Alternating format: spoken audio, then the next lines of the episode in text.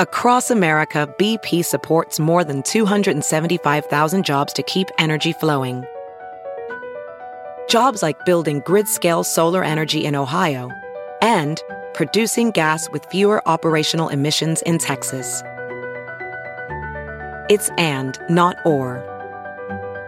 See what doing both means for energy nationwide at bp.com slash investing in America.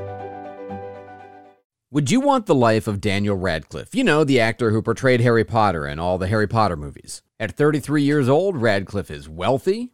The rather on the nose named CelebrityNetWorth.com estimates he's worth about $110 million.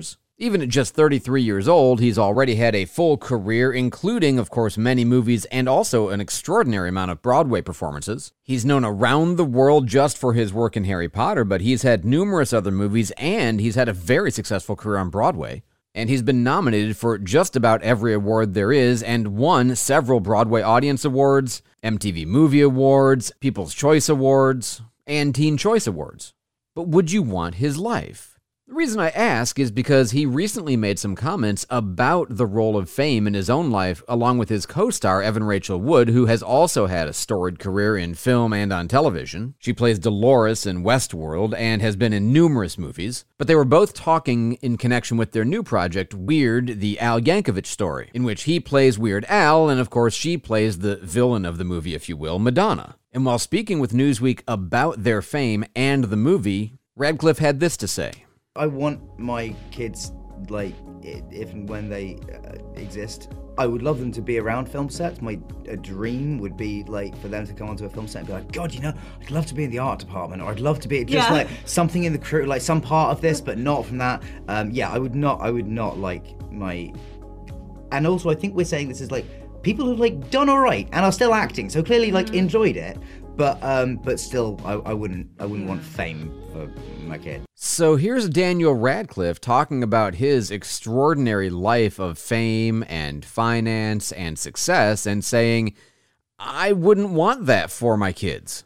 Which is quite a stunning renunciation, right? It's not the people looking at a life that would evaluate whether it's a good one. It would be the person who holds it. And if they wouldn't want it, or in this case, he wouldn't want it for his own children, should anybody want it? And Evan Rachel Wood, for her part, basically said the same thing. It's fame, yeah. I think children acting is great because I think acting as an art form and as a form of expression and doing that, especially when you're young, it taught me so much about myself and others and empathy and connection and being present.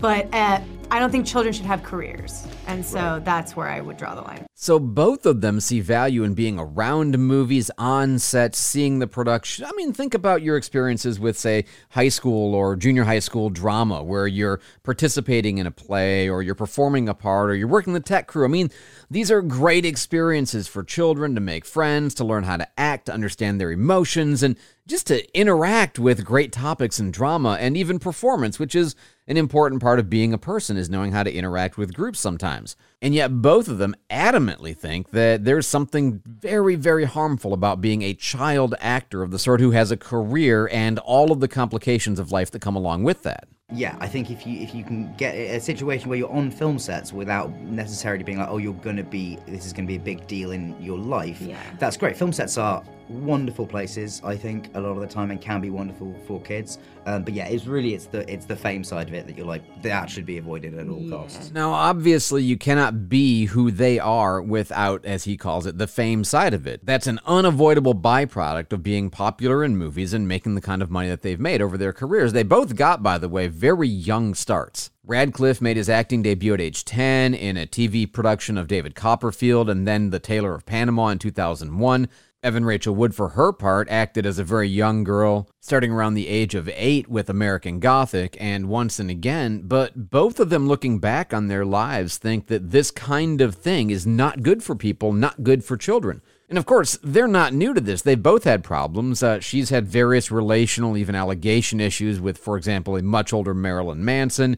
He had difficulty coping with fame and resorted to using alcohol. And uh, although he's been sober for several years, these are not novel stories, right? Corey Haim, Corey Feldman, Gary Coleman, Dana Plato, Lindsay Lohan, Amanda Bynes, Dakota Fanning, Drew Barrymore. I mean, the wildly popular child star who has major problems later in life, sometimes overcoming them, sometimes not. is almost a proverb. Now, is it possible that Radcliffe and Wood, had they gone a different path and never achieved fame and fortune, might not have enjoyed that path either and looked back and said, man, I wish I would have been an actor or an actress? Well, sure, it's possible. But for those who somehow think that uh, all of the fame and glory and success of pursuing an acting career starting at a young age is healthy for people, it's hard to make the case that there's any evidence for that whatsoever, and many examples to the contrary.